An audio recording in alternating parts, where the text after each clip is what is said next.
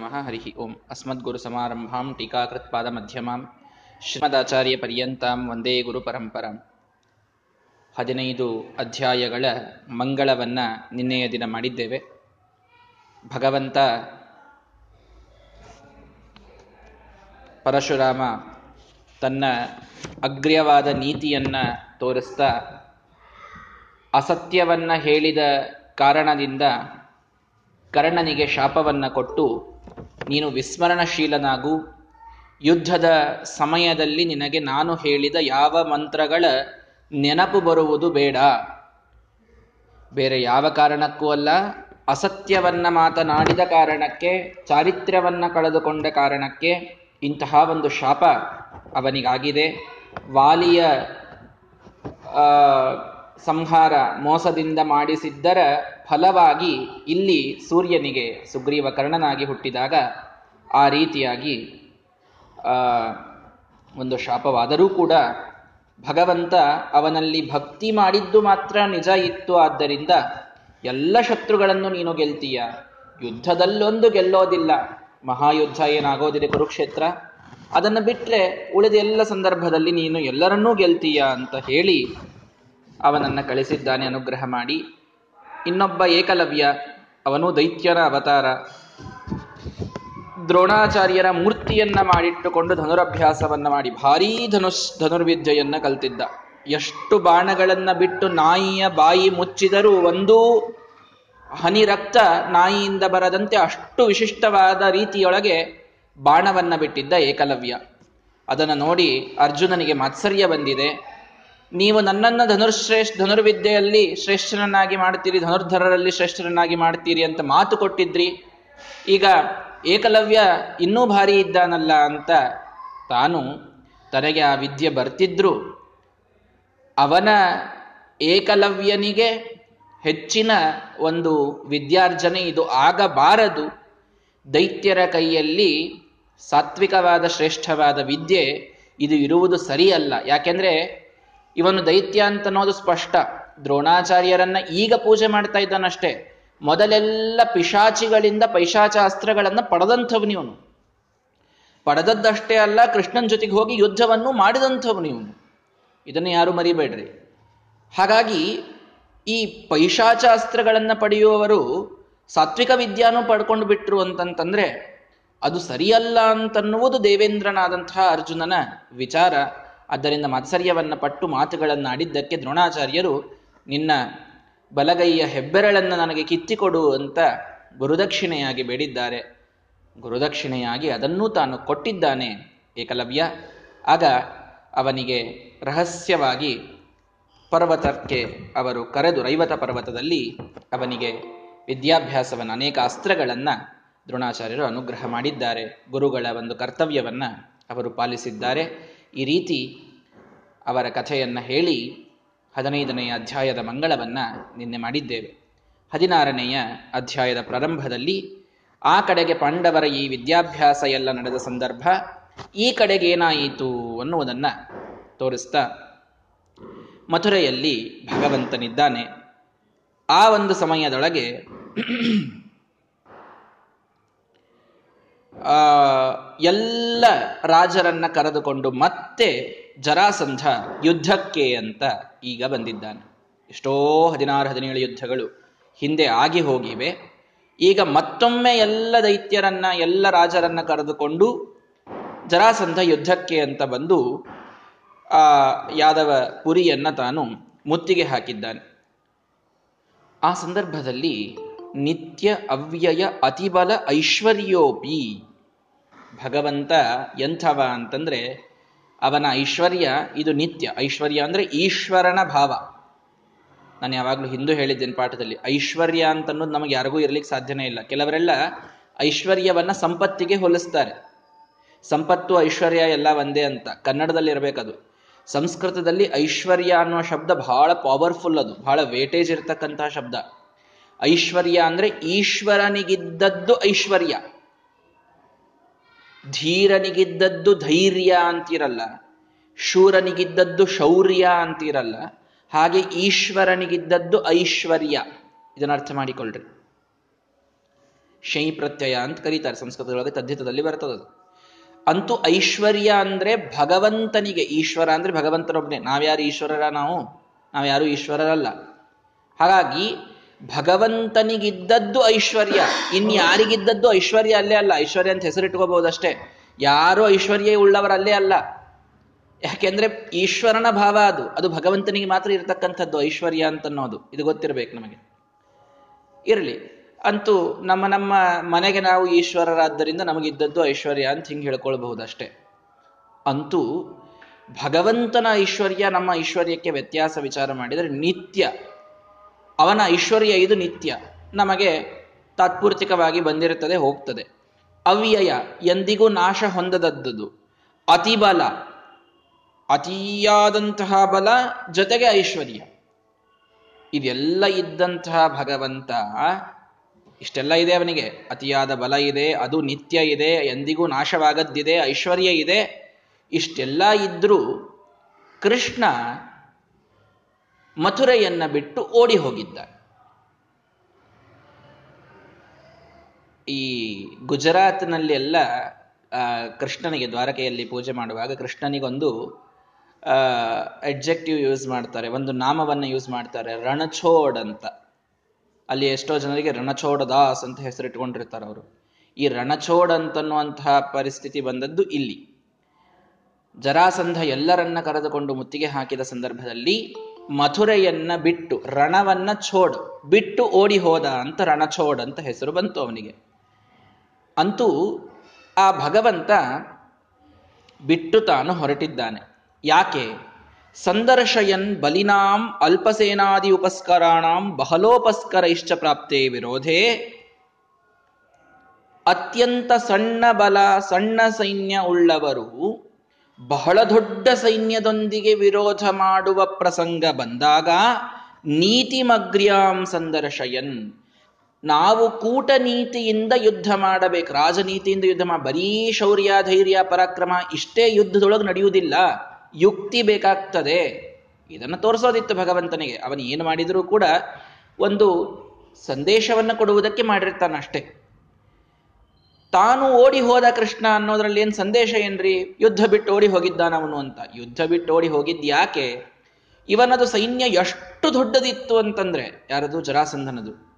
ಕೃಷ್ಣ ಪರಮಾತ್ಮ ತಾನು ನಿತ್ಯನಾದರೂ ಅವ್ಯಯನಾದರೂ ಕೂಡ ಅವನ ಸೈನ್ಯಕ್ಕೆ ಹಾನಿ ಆಗ್ತಾ ಇತ್ತು. ಯಾಕೆಂದ್ರೆ ಅವನ ಕಡೆಗೆ ಸೈನ್ಯ ಸಣ್ಣದಿತ್ತು. ಜರಾಸಂಧ ಬಹಳ ದೊಡ್ಡ ಅಕ್ಷೌಹಿಣಿ ಸೈನ್ಯವನ್ನು ಕರೆದುಕೊಂಡು ಬಂದಿದ್ದ. ಹಾಗಿದ್ದಾಗ ಬಹಳ ದೊಡ್ಡ ಸೈನ್ಯದ ಜೊತೆಗೆ ಸಣ್ಣ ಸೈನ್ಯವನ್ನಿಟ್ಟುಕೊಂಡು ವಿರೋಧ ಮಾಡುವಂತಹ ಪ್ರಸಂಗ ಬಂದಾಗ, ಬರೀ ಶೌರ್ಯ ಪರಾಕ್ರಮದಿಂದ ಮುಂದೆ ಹೋಗ್ಬೇಡ್ರಿ. ನೀತಿ ಮಗ್ರ್ಯಾಂ ಶ್ರೇಷ್ಠವಾದ ನೀತಿಯನ್ನ ಬಳಸ್ರಿ. ವಿಚಾರ ಮಾಡ್ರಿ, ಯುಕ್ತಿಯನ್ನ ಬಳಸ್ರಿ. ಎಷ್ಟೋ ಯುದ್ಧಗಳಲ್ಲಿ ಇದನ್ನು ನಾವು ನೋಡ್ತೇವೆ. ಏನೇನೋ ಸತ್ಯವಿಜಯ ತೀರ್ಥ ಶ್ರೀಪಾದಂಗಳವರು ಆ ಆರಣಿ ಸಂಸ್ಥಾನಕ್ಕೆ ದೊಡ್ಡ ಒಬ್ಬ ರಾಜ ಮುತ್ತಿಗೆ ಹಾಕಿದ ಸಂದರ್ಭದಲ್ಲಿ ಮಂತ್ರಾಕ್ಷತೆಯನ್ನು ಕೊಟ್ಟು ವಿಚಿತ್ರವಾದಂತಹ ಒಂದು ಮಹಿಮೆಯನ್ನು, ರಾಮದೇವರ ವಿಶೇಷವಾದ ಅನುಗ್ರಹವನ್ನು ಆ ರಾಜನಿಗೆ ಮಾಡಿ ಅವರು ಮಹಿಮೆಯನ್ನು ತೋರಿಸಿದರು. ಆ ಮುಂದಿದ್ದಂತಹ ಶತ್ರು ಪಕ್ಷಕ್ಕೆ ವಿಚಿತ್ರ ರೋಗ ಬಡಿದುಕೊಂಡು ಬಿಡುತ್ತೆ ಎಲ್ಲ ಸೈನಿಕ ಸೈನಿಕರಿಗೂ ರೋಗ. ಅವರೇನು ಒಂದೇ ಡಿಸ್ಟೆನ್ಸ್ನಲ್ಲೇ ರಣರಂಗದಲ್ಲಿ ನಿಂತಿದ್ದಾರೆ. ಅವರೆಲ್ಲ ರೋಗ ಬಂದು ಬಂದು ಸಾಯ್ತಾ ಇದ್ದಾರೆ, ಬೀಳ್ತಾ ಇದ್ದಾರೆ. ಈ ಕಡೆ ಇದ್ದವರಿಗೆ ಏನೂ ಆಗ್ತಾ ಇಲ್ಲ. ವಿಚಿತ್ರವಾದ ರೋಗ ಬಂದು ಸಾಯ್ತಾ ಇದ್ದಾರೆ ಅವರೆಲ್ಲರೂ ಕೂಡ. ಇಂತಹ, ಅಂದ್ರೆ ಈ ಅರಣಿ ಮಹಾರಾಜ ತಾನು ಕೇವಲ ತನ್ನ, ಏ, ಏನ್ ಬೇಕಾದ್ದಾಗ್ಲಿರಿ ಎಲ್ಲಾರು ಸತ್ತು ಹೋಗೋಣ ಅಂತ ನಡ್ರಿ, ಅಂತೂ ಯುದ್ಧ ಆಡೋದು ಅಂತ ಹಿಂಗೆ ಮಾಡದೇನೆ ಅಲ್ಲಿದ್ದ ಗುರುಗಳ ಮಹತ್, ತಾನು ಅಲ್ಲಿ ಕಡೆಗೆ, ಅವರ ಕಡೆಗೆ ಬಂದ. ಬಂದು ಅವರಿಗೆ ಪ್ರಾರ್ಥನೆ ಇತ್ಯಾದಿಗಳನ್ನು ಮಾಡಿದ. ಸವಣೂರಿನ ನವಾಬ, ಟಿಪ್ಪು ಸುಲ್ತಾನ್ ಅವನಿಗೆ ಹೈದರಲ್ಲಿ ಅವನಿಗೆ ಮುತ್ತಿಗೆ ಹಾಕಿದ ಸಂದರ್ಭದಲ್ಲಿ ಸತ್ಯಬೋಧ ತೀರ್ಥ ಶ್ರೀಪಾದಂಗಳವರ ಚರಣಕ್ಕೆ ಬಂದಿರುತ್ತಾನೆ ಅವರು ಅದನ್ನ ಆ ಯುದ್ಧವನ್ನ ಪರಿಹಾರ ಮಾಡ್ತಾರೆ ಹೀಗಂತೂ ಈ ಬಹಳ ದೊಡ್ಡ ಸೈನ್ಯದ ಜೊತೆಗೆ ಸಣ್ಣ ಸೈನ್ಯ ವಿರೋಧ ಮಾಡುವಂತಹ ಪ್ರಸಂಗ ಬಂದಾಗ ಬರೀ ಶೌರ್ಯ ಪರಾಕ್ರಮಗಳು ನಡೆಯೋದಿಲ್ಲ. ನೀತಿಯನ್ನ ಉಪಯೋಗಿಸಬೇಕಾಗ್ತದೆ, ಯುದ್ಧ ನೀತಿ ಕೂಟನೀತಿಯನ್ನ ಉಪಯೋಗಿಸಬೇಕಾಗ್ತದೆ ಅನ್ನುವುದನ್ನು ತೋರಿಸಲಿಕ್ಕೆ ಉಳಿದೆಲ್ಲ ಸೈನ್ಯವನ್ನ ಸಂರಕ್ಷಣೆ. ಅವರೆಲ್ಲರೂ ಬಂದದ್ದು ಒಬ್ಬ ಕೃಷ್ಣನನ್ನು ಹಿಡಿಲಿಕ್ಕೆ. ಇಡೀ ಮಥುರೆಯನ್ನು ನಾಶ ಮಾಡ್ಲಿಕ್ಕೆ ಅಲ್ಲ ಒಬ್ಬ ಕೃಷ್ಣನನ್ನು ಹಿಡಿಲಿಕ್ಕೆ ಇಷ್ಟೆಲ್ಲ ಜನ ಬಂದಾಗ ತಾನೊಬ್ಬ ಹೊರಗೆ ಹೋದರೆ ಇವರೆಲ್ಲರದು ಸಂರಕ್ಷಣೆ ಆಗಿ ಹೋಗ್ತದೆ. ಇದು ಭಗವಂತನಿಗೆ ತೋರಿಸಬೇಕಾಗಿತ್ತು. ಹಾಗಾಗಿ ತಾನು ಸ ರಾಮ ಆ ಬಲರಾಮನನ್ನು ಕರ್ಕೊಂಡು ಪಾಪ ಅವನೊಬ್ಬನ ಜೊತೆಗಿದ್ದ ದಕ್ಷಿಣಾಶಾಂ ಯಯೌ, ದಕ್ಷಿಣ ದಿಕ್ಕಿಗೆ ಭಗವಂತ ಓಡಿ ಹೊರಟ. ಓಡಿ ಹೊರಟಾಗ ಸಹ ನೋಡ್ರಿ ಶ್ರೀಮದಾಚಾರ್ಯರಿಗೆ ಸ್ವಲ್ಪ ನೀವು ಎಲ್ಲಿ ಕೃಷ್ಣನ ಬಗ್ಗೆ ತಪ್ಪು ತಿಳ್ಕೊಳ್ತೀರಿ ಅಂತ ಅಂಜಿಕೆ ಅವರಿಗೆ. ಸಹ ಅನಂತ ವೀರ್ಯ ಹೇಳ್ತಾರೆ ಶ್ರೀಮದಾಚಾರ್ಯರು. ಅವನು ಅನಂತ ವೀರ್ಯ, ಯಾವ ಅಕ್ಷೌಹಿಣಿ ಸೈನ್ಯ ಅವನಿಗೆ ಏನ್ ಮಾಡಬೇಕು? ದಕ್ಷಿಣ ದಿಕ್ಕಿನಲ್ಲಿ ರಾಕ್ಷಸರೆದುರಾಗಿ ಒಂದ್ ಅಕ್ಷೌಹಿಣಿ ಬಲ ನಿನ್ನ ಅಪೇಕ್ಷೆ ಮಾಡುತ್ತರಿಲೆ ಪಕ್ಷಿವಾಹನ ನೆನೆಸಿ ಆ ಕ್ಷಣದಳು ಖಳರ. ಶಿಕ್ಷಿಸಿ, ಸಜ್ಜನರ ರಕ್ಷಿಸಿ ಮೆರೆದಂಥ. ಅಂತ ದಾಸರು ವರ್ಣನೆ ಮಾಡ್ತಾರಲ್ಲ ಗೋಪಾಲದಾಸರು ನಡೆದು ಬಾರಯ್ಯ. ಭವ ಕಡಲಿಗೆ ಕುಂಭ ಸಂಭವ ಅಂತ. ಹೀಗಾಗಿ ಭಗವಂತ ಇವನು ಅನಂತವಾದ ಪರಾಕ್ರಮ ಉಳ್ಳಮ ಎನ್ ಇಂಥ ಅಕ್ಷೌಹಿಣಿಯಲ್ಲ, ಇಡೀ ಜಗತ್ತಿನಲ್ಲಿದ್ದ ಎಲ್ಲರೂ ಕೂಡ ಭಗವಂತನ ವಿರುದ್ಧ ಒಂದೇ ಸಲಕ್ಕೆ ಯುದ್ಧಕ್ಕೆ ಬಂದರೂ ಕೂಡ ಅವನ ತೃಣಸಮಾನವೂ ಆಗುವುದಿಲ್ಲ ಅವನ ಮುಂದೆ. ಅಷ್ಟು ಅನಂತ ಪರಾಕ್ರಮ ಭಗವಂತನಲ್ಲಿದೆ. ಪರಮಃ ಎಲ್ಲರಿಗಿಂತಲೂ ಉತ್ತಮ, ಸರ್ವೋತ್ತಮನಾಗಿದ್ದಾನೆ. ಅಭಯ ಅಪಿ, ಅವನ ಹೆಸರೇ ಅಭಯ. ಅಲ್ರಿ? ಭಗವಂತ ಕೃಷ್ಣ ಗೀತೆಯಲ್ಲಿ ಹೇಳಬೇಕಾದಾಗ, ನನ್ನ ಭಕ್ತರ ಲಕ್ಷಣ ಏನು ಅಂತ ಕೇಳಿದಾಗ ಮೊಟ್ಟ ಮೊದಲನೇದಾಗಿ ಅಭಯಂ ಸತ್ವ ಸಂಶುದ್ಧಿ ಸತ್ವಂ ತೇಜೋಬಲಂ ಧೃತಿ ಅಂತ. ತನ್ನ ಭಕ್ತರ ಲಕ್ಷಣದೊಳಗೇನೆ ಮೊಟ್ಟ ಮೊದಲನೇ ಲಕ್ಷಣ ಅಭಯ ಅಂತ ಹೇಳ್ತಾನ ಅವನು. ಯಾವುದಕ್ಕೂ ಭಯ ಪಡೋದಿಲ್ಲ ನನ್ನ ಭಕ್ತರು ಅಂತ. ಸಜ್ಜನರು ಭಗವದ್ ಭಕ್ತರಲ್ಲೇನೆ ಅಭಯ ಇಷ್ಟಿರಬೇಕು ಅಂತಂದ್ರೆ ಅವರ ಅಭಯದ ಸ್ರೋತಸ್ ಏನ್ ಹೇಳ್ರಿ? ಭಗವಂತನಿದ್ದ ನನ್ನ ಬೆನ್ನ ಹಿಂದೆ ನಾನ್ಯಾಕೆ ಭಯ ಪಡ್ಲಿ ಅಂತ ಎಲ್ಲ ಸಜ್ಜನರು ಹೇಳೋದು, ಎಲ್ಲ ಭಕ್ತರು ಹೇಳೋದು. ಮತ್ ಇವರೆಲ್ಲರ ಅಭಯದ ಸ್ರೋತಸ್ಸೇ ತಾನಿದ್ದಾಗ ತಾನೆಷ್ಟು ಅಭೀತನಾಗಿರಬಹುದು ಭಗವಂತ ಅನ್ನೋದನ್ನು ವಿಚಾರ ಮಾಡಿ. ಅವನೆಲ್ಲಿಗೆ, ಅವನಿಗೆ ಎಲ್ಲಿಗೆ ಭಯ? ಅವನಿಗೆ ಯಾಕೆ ಭಯ ಬರ್ತದೆ? ಯಾವ ಭಯವೂ ಭಗವಂತನಿಗಿಲ್ಲ. ಇಷ್ಟಿದ್ದರೂ ಕೂಡ ನೀತ್ಯೈ ಗಚ್ಚನ್, ನೀತಿಯನ್ನು ತೋರಿಸ್ಬೇಕು. ರಾಜನಾದಾಗ ಬಹಳ ದೊಡ್ಡ ಪಕ್ಷದ ಜೊತೆಗೆ ವಿರೋಧವನ್ನ ಮಾಡುವ ಪ್ರಸಂಗ ಬಂದಾಗ ನೀತಿಯನ್ನ ತೋರಿಸಬೇಕು ಅನ್ನುವುದೊಂದನ್ನೇ ತಾನು ಅಲ್ಲಿ ಖ್ಯಾಪನ ಮಾಡಲಿಕ್ಕೆ ಓಡಿ ಹೊರಟಿದ್ದಾನೆ. ಅಲ್ಲಿ ಜಾಮದಗ್ನಿಂದ ದರ್ಶ ಪರಶುರಾಮ ದೇವರನ್ನ ನೋಡ್ತಾನೆ ಪರಶುರಾಮ ದೇವರು ಎದುರಿಗೆ ಬಂದರು. ಕ್ರೀಡಾರ್ಥಮೇಕೋಪಿ. ಇಬ್ಬರು ಒಂದೇ. ಶ್ರೀನಿವಾಸ ಕಲ್ಯಾಣದಲ್ಲಿ ಶ್ರೀನಿವಾಸ ವರಾಹ ದೇವರು ಇಬ್ರು ಎದರ ಬದರ ಬಂದರು ಅಂತ ಹೇಳ್ತೀವಲ್ಲ, ಆ ರೀತಿ ಇಲ್ಲಿ. ಮತ್ತು ರಾಮಾಯಣದೊಳಗೂ ರಾಮದೇವರು, ಪರಶುರಾಮ ದೇವರು ತಾವು ಎದುರಿಗೆ ಬಂದದ್ದಿದೆ. ಇಲ್ಲಿ ಕೃಷ್ಣ ಪರಮಾತ್ಮ ಮಥುರೆಯನ್ನ ಬಿಟ್ಟು ಓಡಿ ಹೊಂಟಾಗ ದಕ್ಷಿಣ ದಿಕ್ಕಿಗ ದಿಕ್ಕಿನಲ್ಲಿ ಪರಶುರಾಮ್ ದೇವರು ಎದುರಿಗೆ ಬಂದರು. ಎದುರಿಗೆ ಬಂದು, ಇವನು ನನಗೆ ಓಡಿ ಹೋಗ್ಬೇಕಾಗಿದೆ. ನಾನು ಅವರಿಗೆ ಸಿಕ್ಕಿರಲೇಬಾರದು. ಅಂಥ ಜಗ ಯಾವುದು ಹೇಳ್ರಿ? ಅಂತ ಪರಶುರಾಮ್ ದೇವರಿಗೆ ಕೇಳಿದ. ಅತಿ ದುರ್ಗಾ, ದುರ್ಗಂ ಶುತ್ವ ಗೋಮಂತಂ, ತತ್ರೇಯೋ ಸಹಗ್ರಜ. ಪರಶುರಾಮ್ ದೇವರು ಇಪ್ಪತ್ತೊಂದು ಸಲ ಭೂ ಪ್ರದಕ್ಷಿಣೆ ಮಾಡಿದವ್ರು ನೋಡ್ರಿ. ಇಪ್ಪತ್ತೊಂದು ಸಲ ಇಡೀ ಭೂಮಿ ಅಡ್ಡಾಡಿದವ್ರು, ಎಲ್ಲಿ ಏನಿದೆ ಅಂತ ಅನ್ನೋದು ಬಹಳ ಪರ್ಫೆಕ್ಟ್ ಗೊತ್ತು. ಅಲ್ಲ, ಭಗವಂತ ಅದರ ಸೃಷ್ಟಿಯನ್ನೇ ಮಾಡಿದವ. ಹೀಗಾಗಿ ಅವನಿಗೆ ಯಾವಾಗಾದರೂ, ಯಾವ ರೂಪದಲ್ಲಾದರೂ ಎಲ್ಲನೂ ಗೊತ್ತೇ. ಅಂತೂ ಎಕ್ಸ್ಪೀರಿಯನ್ಸ್ ಈಗಿದೆ ಇವರಿಗೆ ಅಂತ ಈ ರೂಪದಲ್ಲಿ ಅನ್ನೋದಕ್ಕೆ ಅವರಿಗೆ ಕೇಳ್ತಾನೆ. ನೀವಿಷ್ಟೆಲ್ಲ ಭೂಮಿಯನ್ನು ಅಡ್ಡಾಡಿ ಬಂದಿರಿ. ಯಾವ ಜಗ ಅದರಲ್ಲಿ ಬಹಳ ಸೇಫ್ ಆಗಿ ಇವರ ಕೈಗೆ ಸಿಗದೇನೆ ನಾನು ಅವಿತುಕೊಳ್ಳಬಹುದು, ಅವರ ಕಣ್ಮರೆಯಾಗಬಹುದು, ಅವರಿಗೆ ಕಾಣಿಸ್ದಂತಾಗಬಹುದು ಅನ್ನೋದನ್ನ ಹೇಳ್ರಿ ಅಂತ ಪರಶುರಾಮ ದೇವರಿಗೆ ಕ್ರೀಡಾರ್ಥಂ ಏಕೋಪಿ. ಶ್ರೀಮದಾಚಾರ್ಯ ಬಹಳ ಸ್ಪಷ್ಟ ನಿರ್ಣಯ ಕೊಟ್ಟು ಕೊಟ್ಟು ಹೇಳಿಗತ್ತಾರೆ ಕ್ರೀಡಾರ್ಥಂ. ಬೇರೆ ಏನೋ ಉದ್ದೇಶ ಇಲ್ಲಿಲ್ಲೇ. ದುರ್ಜನರು ತಿಳ್ಕೊಳ್ಳಿ. ಏನು ಕೃಷ್ಣ ಪರಶುರಾಮ ಕೃಷ್ಣ ಪಾಪ ಗೊತ್ತೇ ಇರಲಿಲ್ಲ ಪರಶುರಾಮ ದೇವರು ಅಡ್ವೈಸ್ ತಗೊಂಡು ಹೋದ ಅಂತ ಅಜ್ಞ ಜನರ ಮೋಹನ ಆಗ್ಲಿ. ಸಜ್ಜನರು ಹಾಗೆ ತಿಳಿಯೋದು ಬೇಡ. ಕ್ರೀಡಾರ್ಥಂ. ಭಗವಂತ ಒಂದು ರೂಪದೊಳನಂತ ರೂಪಗಳು ಪೊಂದಿಪ್ಪವು ಗುಣಗಣ ಸಹಿತ ಅಂತ ಹೇಳಿದಂತೆ ಭಗವಂತ ಅನಂತ ರೂಪಗಳು ಎಲ್ಲವೂ ಒಂದೇ ಅವನದು. ತಾನೇ ಕ್ರೀಡೆಗಾಗಿ ಒಂದೊಂದು ರೂಪದ ಒಂದು ರೂಪದಿಂದ ಕೇಳೋದು, ಒಂದು ರೂಪದಿಂದ ಹೇಳೋದು ಹೀಗೆ ಭಗವಂತ ಮಾಡಿರ್ತಾನಷ್ಟೆ. ಇದು ಭಗವಂತನ ವಿಷಯದಲ್ಲೂ ಸತ್ಯ, ಇದು ವಾಯುದೇವರ ವಿಷಯದಲ್ಲೂ ಸತ್ಯ. ಅರ್ಥ ಮಾಡಿಕೊಳ್ಳಬೇಕು ನಾವು.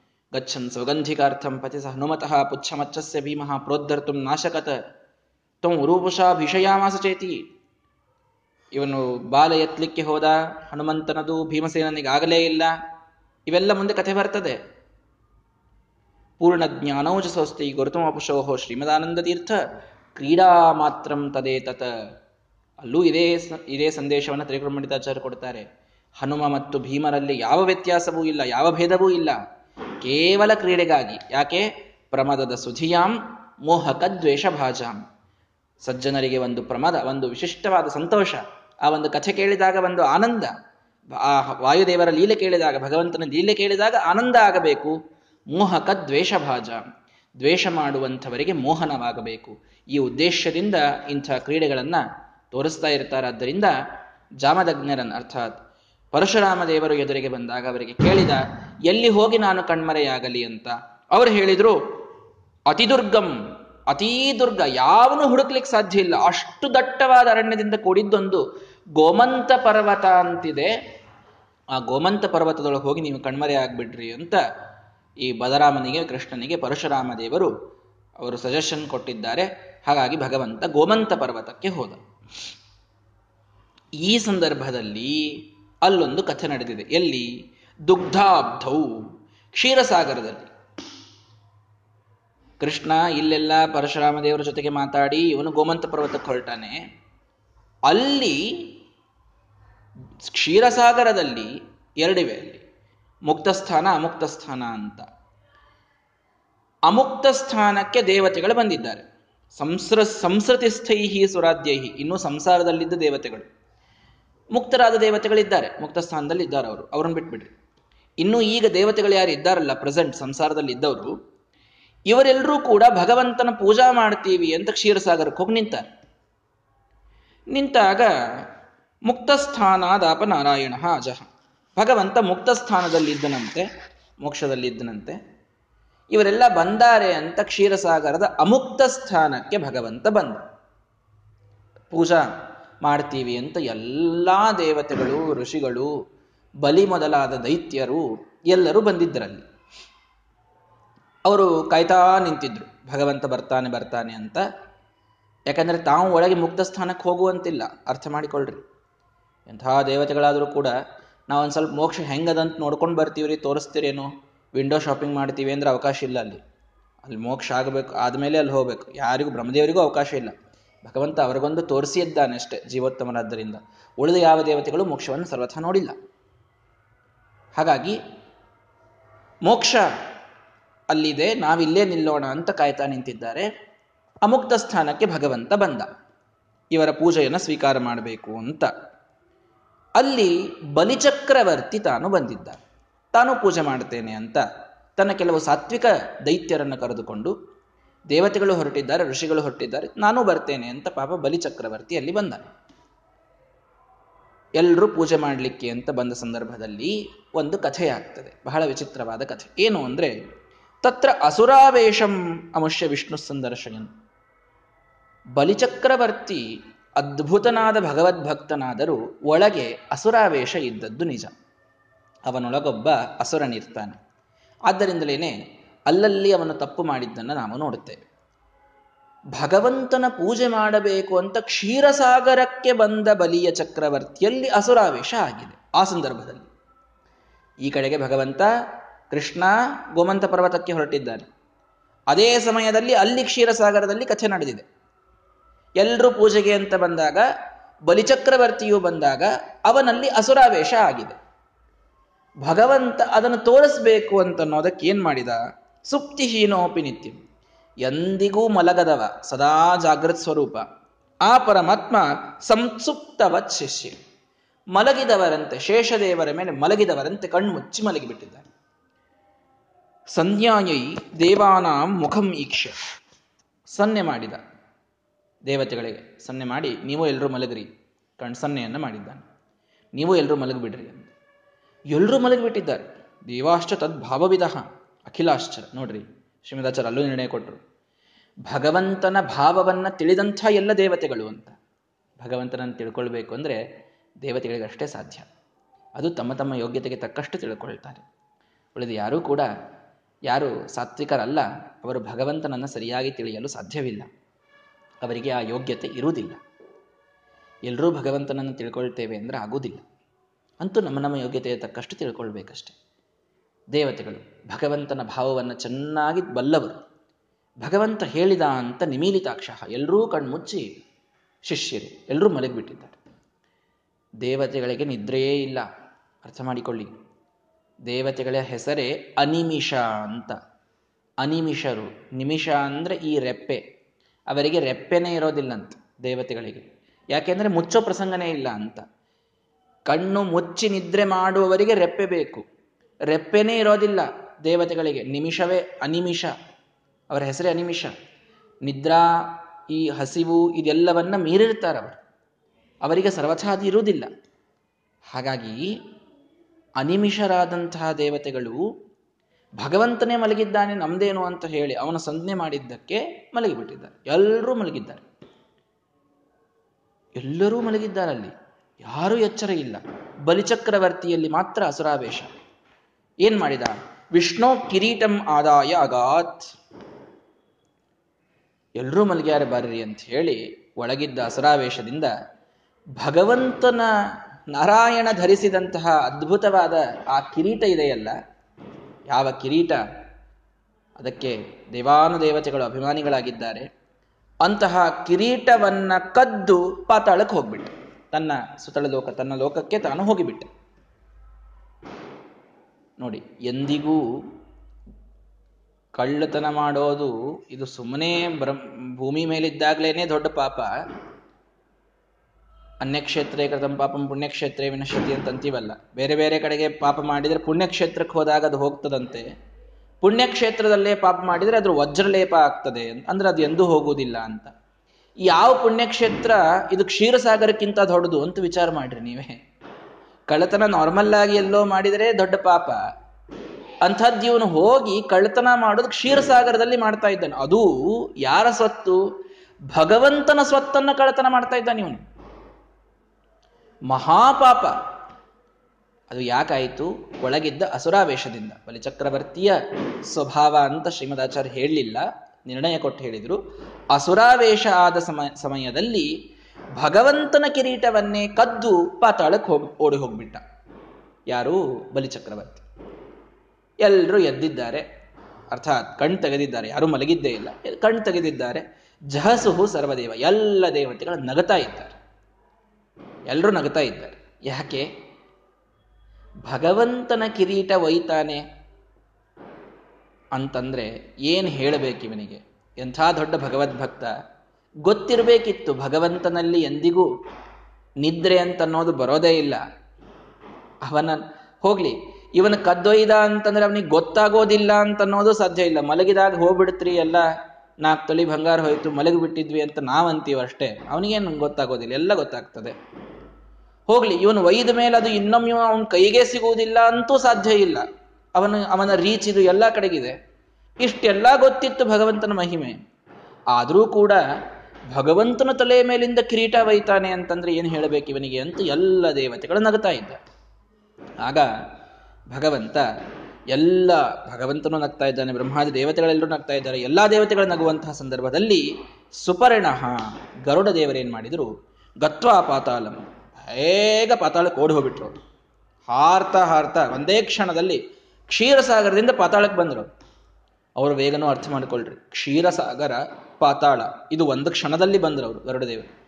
ಬಂದು ಯುಧಿಜಿತ್ವಾ ಬಲಿಂಚ, ಯುದ್ಧ ಆಡಿದರು ಬಲಿ ಜೊತೆಗೆ. ನನ್ನ ಭಗವಂತನ ಕಿರೀಟವನ್ನು ತರ್ತೀಯ ನೀನು ಅಂತ ಹೇಳಿ ಬಹಳ ಘೋರವಾಗಿ ಯುದ್ಧ ಆಡಿ ಅವನನ್ನು ಗೆದ್ದು ಕಿರೀಟಮಾದಾಯ ಅಭ್ಯಯ, ಕಿರೀಟವನ್ನು ತೆಗೆದುಕೊಂಡು ಬಂದಿದ್ದರು ಇಷ್ಟ ಆಯಿತು ಕಥೆ. ಗರುಡ ದೇವರು ಎಲ್ಲ ದೇವತೆಗಳು ನಗುತ್ತಾ ಇರಬೇಕಾದಾಗ ಭಗವಂತನ ಕಿರೀಟವನ್ನು ಬಲಿಚಕ್ರವರ್ತಿ ಪಾತಾಳಕ್ಕೆ ಒಯ್ದಾಗ ಕ್ಷಣದಲ್ಲಿ ಕ್ಷೀರಸಾಗರದಿಂದ ಪಾತಾಳಕ್ಕೆ ಬಂದರು. ಬಂದು ಯುದ್ಧದಲ್ಲಿ ಅವನನ್ನು ಗೆದ್ದರು ಇದ್ನ್ಯಾಕೆ ಹೇಳಿದ್ರು ಶ್ರೀಮದಾಚಾರ್ಯರು ಅಂದ್ರೆ ಬ್ರಹ್ಮದೇವರ ವರ ಇದೆ. ಬಲಿಚಕ್ರವರ್ತಿಯನ್ನು ಯಾರೂ ಗೆಲ್ಲುವಂತಿಲ್ಲ ಅಂತ. ಮತ್ತೆ ಗರುಡ ದೇವರು ಹೆಂಗ್ ಗೆದ್ರು ಅಂದ್ರೆ ಭಗವಂತನ ವರವನ್ನು ಪಡ್ಕೊಂಡು ಬಂದಿದ್ರು. ಇದು ಹೇಳಬೇಕಾಗಿದೆ ಅವರಿಗೆ. ಟಿಪ್ಪಣಿಕಾರರು ಅದನ್ನು ಸೂಕ್ಷ್ಮವಾಗಿ ತಿಳಿಸ್ತಾರೆ. ಬ್ರಹ್ಮದೇವರ ವರವಿದ್ದಂತಹ ಬಲಿಚಕ್ರವರ್ತಿಯನ್ನ ಗರುಡ ದೇವರು ಗೆಲ್ಲುವಂತಿಲ್ಲ. ಆದರೆ ಬ್ರಹ್ಮನಿಗೂ ಕೂಡ ಈಶನಾದಂತಹ ಭಗವಂತನ ವರವನ್ನ ಪಡೆದುಕೊಂಡು ಬಂದವರಾದ್ದರಿಂದ ಅದೊಂದೇ ಕಾರಣಕ್ಕೆ ಯುದ್ಧದಲ್ಲಿ ಬಲಿಯನ್ನ ಸೋಲಿಸಿದ್ದಾರೆ. ಇಲ್ಲಾಂದ್ರೆ ಅವನನ್ನ ಬಲಿಯನ್ನ ಸೋಲಿಸ್ಲಿಕ್ಕೆ ಯಾರಿಗೂ ಸಾಧ್ಯ ಇರಲಿಲ್ಲ. ಅವನ ಯುದ್ಧವಾಡಿದಾಗ ಅವನನ್ನು ಸೋಲುವಂತಿರಲಿಲ್ಲ ಯಾರೂ ಕೂಡ. ಅದಕ್ಕೆ ಭಗವಂತ ವರವನ್ನು ಸತ್ಯ ಮಾಡಲಿಕ್ಕೆ ಅಂತೆ ಮೋಸ ಮಾಡಿ, ಭಿಕ್ಷೆ ಬೇಡಿ ವಾಮನ ರೂಪದಲ್ಲಿ ಅವನಿಂದ ಎಲ್ಲವನ್ನ ಪಡೆದದ್ದು. ಇರಲಿ. ಅಂತೂ ಭಗವಂತನ ವರವನ್ನು ಪಡೆದು ಗರುಡ ದೇವರು ಮೇಲಿಂದ ಕೆಳಗೆ ಬಂದು ಇವನನ್ನು ಗೆದ್ದಿದ್ದಾರೆ. ಗೆದ್ದು ಮೇಲೆ ಹೊರಟಿದ್ರು. ವಾಪಸ್ ಪಾತಾಳದಿಂದ ಕ್ಷೀರಸಾಗರಕ್ಕೆ ಒಯ್ದು ಈ ಕಿರೀಟವನ್ನು ನಾರಾಯಣನಿಗೆ ಕೊಡಬೇಕು ಅಂತ ಹೊರಟ ಸಂದರ್ಭದಲ್ಲಿ ಭೂಮಿಯಿಂದ ಹಾರಬೇಕಾದಾಗ ಕೃಷ್ಣ ಕಂಡನಂತೆ. ಅವನೆಲ್ಲಿದ್ದಾನೆ? ಗೋಮಂತ ಪರ್ವತದಲ್ಲಿದ್ದಾನೆ. ನೋಡಿ, ಕಥೆ ಹೇಗೆ ಒಂದಕ್ಕೊಂದು ಕನೆಕ್ಟ್ ಆಗ್ತದೆ. ಭಗವಂತ ಗೋವಂತ ಪರ್ವತಕ್ಕೆ ಬಂದ. ಆ ಸಂದರ್ಭದಲ್ಲಿ ಬಲಿಚಕ್ರವರ್ತಿ ಕಿರೀಟವನ್ನು ಪಾತಾಳಕ್ಕೊಯ್ದ ಗರುಡ ದೇವರು ಮತ್ತದನ್ನ ಯುದ್ಧದಲ್ಲಿ ಗೆದ್ದು ಮೇಲೊಯ್ಯುವ ಸಂದರ್ಭದಲ್ಲಿ ಕ್ಷೀರಸಾಗರ ಕೊಯ್ಯುವಾಗ ಭೂಮಿಯಲ್ಲಿ ಕೃಷ್ಣ ಕಂಡ. ತತ್ತಸ್ಯ ಶೀರ್ಷ್ಣಿ ಪ್ರತಿಮುಚ್ಚನತ್ವ ಖಗಸ್ತುತ್ವ ದೇವದೇವಂ ರಮೇಶಂ. ಅಲ್ಲಿ ತನಕ ಕ್ಷೀರಸಾಗರ ತನಕ ಏನು ಹೋಗಿ ಹಾಕುವುದು ಭಗವಂತನಿಗೆ ಅಂತ ಆ ಕಿರೀಟವನ್ನೇ, ಮೂಲ ರೂಪದ ನಾರಾಯಣನ ಕಿರೀಟವನ್ನೇ ತಂದು ಕೃಷ್ಣನ ತಲೆಯಲ್ಲಿ ಗೋಮಂತ ಪರ್ವತದಲ್ಲಿ ಇಟ್ಟು ನಮಸ್ಕಾರ ಮಾಡಿ ಸ್ತೋತ್ರ ಮಾಡಿಬಿಟ್ಟಿದ್ದಾರೆ ಗರುಡದೇವರು. ಸ್ಮೃತ ಆಗಚ್ಚೇತ್ಯವ ವಿಸರ್ಜಿತೋ ಮುನಾ. ಭಗವಂತ ಇವನು ಅಪ್ರಾಕೃತ ಸ್ವರೂಪ. ಇವನಿಗೆ ಛೇದ ಭೇದಾದಿಗಳು ಸರ್ವಥಾ ಇಲ್ಲ. ಇವನು ಕೂಸು, ಇವನು ಬೆಳೆದು ನಿಂತ, ಇವನು ದೊಡ್ಡವನಾದ, ಇವನಿಗೆ ವಯಸ್ಸಾಯಿತು, ಇಂತಹ ಯಾವ ಶೈಶವ, ಯೌವನ, ವಾರ್ಧಕ್ಯ ಈ ಅವಸ್ಥೆಗಳು ಭಗವಂತನಿಗೆ ಇಲ್ಲ. ಅವನು ಶಶ್ವದೇಕ ಪ್ರಕಾರ ಯಾವಾಗಲೂ ಒಂದೇ ರೀತಿ ಇರ್ತಕ್ಕಂಥವನು. ಅದೇ ಕಾರಣಕ್ಕೆ ಮೂಲ ರೂಪದ ನಾರಾಯಣನ ತಲೆಗೆ ಫಿಟ್ ಆಗುವ ಕಿರೀಟ ಸರಿಯಾಗಿ ಕೃಷ್ಣನಿಗೆ ಕೂತು ಕೃಷ್ಣಕ್ಕೆ ಸ್ವಲ್ಪ ಲೂಸ್ ಆಯ್ತೇನ್ರಿ, ಧಾರ ಕಟ್ಕೊಂಡೇನು, ಏನು ಕಟ್ಕೊಂಡಿಲ್ಲ ನೋಡ್ರಿ. ನಾರಾಯಣನ ಅಪ್ರಾಕೃತವಾದಂತಹ ತಲೆ ಹೇಗಿದೆಯೋ ಕೃಷ್ಣನ ತಲೆಯು ಹಾಗೇ ಇತ್ತು. ಅದೇ ಗುಂಗುರು ಕೂದಲುಗಳು, ಅದೇ ಸುಂದರವಾದ ಹಣೆ, ಅದೇ ಕಿರೀಟವನ್ನ ತಂದು ನಾರಾಯಣನಿಗೆ ಹಾಕೋದೆ ಕೃಷ್ಣನಿಗೆ ಹಾಕಿದರಾಯಿತು ಅಂತ ಗರುಡದೇವರ ಜ್ಞಾನವನ್ನ ಇಲ್ಲಿ ಅರಿತುಕೊಳ್ಳಿ. ಭಗವಂತ ಕೃಷ್ಣನೇ ಸಾಕ್ಷಾತ್ ನಾರಾಯಣ ಅನ್ನುವುದು ಸ್ಪಷ್ಟವಾಗಿ ಗೊತ್ತಿದೆ ಅವರಿಗೆ. ಹಾಗಾಗಿ ಅಲ್ಲಿ ಹಾಕೋದೆ ಆ ಕೃಷ್ಣ ಗೋಮಂತ ಪರ್ವತದಲ್ಲಿದ್ದಾಗ ಅವನಿಗೆ ಕಿರೀಟವನ್ನು ಹಾಕಿ ನಮಸ್ಕಾರವನ್ನು ಮಾಡಿದ್ದಾರೆ. ಮತ್ತೆ ನಾನು ಕರೆದಾಗ ಬಾರಪ್ಪ ಅಂತ ಅನುಗ್ರಹ ಮಾಡಿ ಕೃಷ್ಣ ಕಳಿಸಿಬಿಟ್ಟಿದ್ದ ಏಯವು ದುಗ್ಧಾಬ್ದಿಂ ಅವರು ಹಾರಿ ಕ್ಷೀರಸಾಗರಕ್ಕೆ ಹೋದರಂತೆ. ಹೋಗಿ ಕ್ಷೀರಸಾಗರಕ್ಕೆ ಅವರು ಹೋದಾಗ ಅಲ್ಲಿ ವಿಶೇಷವನ್ನ ಭಗವಂತ ತೋರಿಸ್ತಾನೆ. ಕಿರೀಟಂ ತತ್ ಕೃಷ್ಣಮೂರ್ಧ್ನಿ ಪ್ರವಿಷ್ಟಂ ತತ್ತುಲ್ಯಮಾಸಿ ತಸ್ಯ ರೂಪೇಶ್ವಭೇದಾತ್ ಎಲ್ಲಾ ದೇವತೆಗಳು ಬಂದಾಗ ಅವರಿಗೊಂದು ಲೀಲೆ ತೋರಿಸ್ಬೇಕಲ್ಲ, ಇಲ್ಲಿ ತನಕ ಪೂಜೆ ಮಾಡಲಿಕ್ಕೆ ಅಂತ ಬಂದಾರೆ. ಪೂಜೆ ಮಾಡಿದಾಗ ತನ್ನ ಮಹಾತ್ಮ್ಯ ಜ್ಞಾನವನ್ನ ಭಗವಂತ ಅವರಿಗೆ ತೋರಿಸಿಕೊಡ್ಲಿಕ್ಕೆ ಏನು ಮಾಡಿದ ಅಂತಂದ್ರೆ, ಏನೋ ಗರುಡ ಏನಾಯಿತು ಅಂತ ಕೇಳಿದ. ಪಾತಾಳದಲ್ಲಿ ಯುದ್ಧವನ್ನು ಗೆದ್ದು ಬಲಿಯ ಜೊತೆಗೆ ಯುದ್ಧ ಆಡಿ ಗೆದ್ದು ಅವನ ಕಡೆಯಿಂದ ಕಿರೀಟ ಕಸ್ಕೊಂಡು ನಾನು ಕೃಷ್ಣನಿಗೆ ಹಾಕಿದೆ ಅಂತ ಗರುಡದೇವರು ಹೇಳಿದರು. ಇದೇ ಕಿರೀಟ ಹೌದಲ್ಲೋ ಅಂತ ಭಗವಂತ ತೋರಿಸಿದ. ಕೃಷ್ಣನಿಗೆ ತೊಡಿಸಿದ ಕಿರೀಟವೇ ಮೂಲ ರೂಪಿಯಾದ ನಾರಾಯಣನ ತಲೆಯ ಮೇಲೆ ಕೂತಿತ್ತು. ರೂಪೇಶು ಅಭೇದಾತ್ ನೋಡು, ನನ್ನ ರೂಪಗಳಲ್ಲಿ ಅಭೇದ ಇದೆ. ಬಂದ ಎಲ್ಲ ದೇವತೆಗಳಿಗೆ ಭಗವಂತ ಅದ್ಭುತವಾದ ಸಂದೇಶವನ್ನು ಕೊಟ್ಟ. ಕಿರೀಟವನ್ನ ಹಾಕಿದ್ದು ಕೃಷ್ಣನ ತಲೆಯ ಮೇಲೆ. ಅದೇ ಕಿರೀಟ ಭಗವಂತನ ಇಚ್ಛೆಯಿಂದ ಮೂಲ ರೂಪಿಯಾದ ನಾರಾಯಣನ ತಲೆಯ ಮೇಲೂ ಕ್ಷೀರಸಾಗರದಲ್ಲೂ ಅದು ಇದೆ. ಇದು ಭಗವಂತನ ಅದ್ಭುತವಾದ ಅಘಟಿತ ಘಟನಾ ಸಾಮರ್ಥ್ಯ. ಏನ್ರಿ ಇದ್ರೊಳಗಿನ ಸಾಮರ್ಥ್ಯ ಬಂತು ಅಂದ್ರೆ? ಭಗವಂತ ತಾನು ಅಭಿನ್ನ. ಪ್ರಶ್ನೆಯೇ ಇಲ್ಲ ತನ್ನ ರೂಪಗಳಲ್ಲಿ.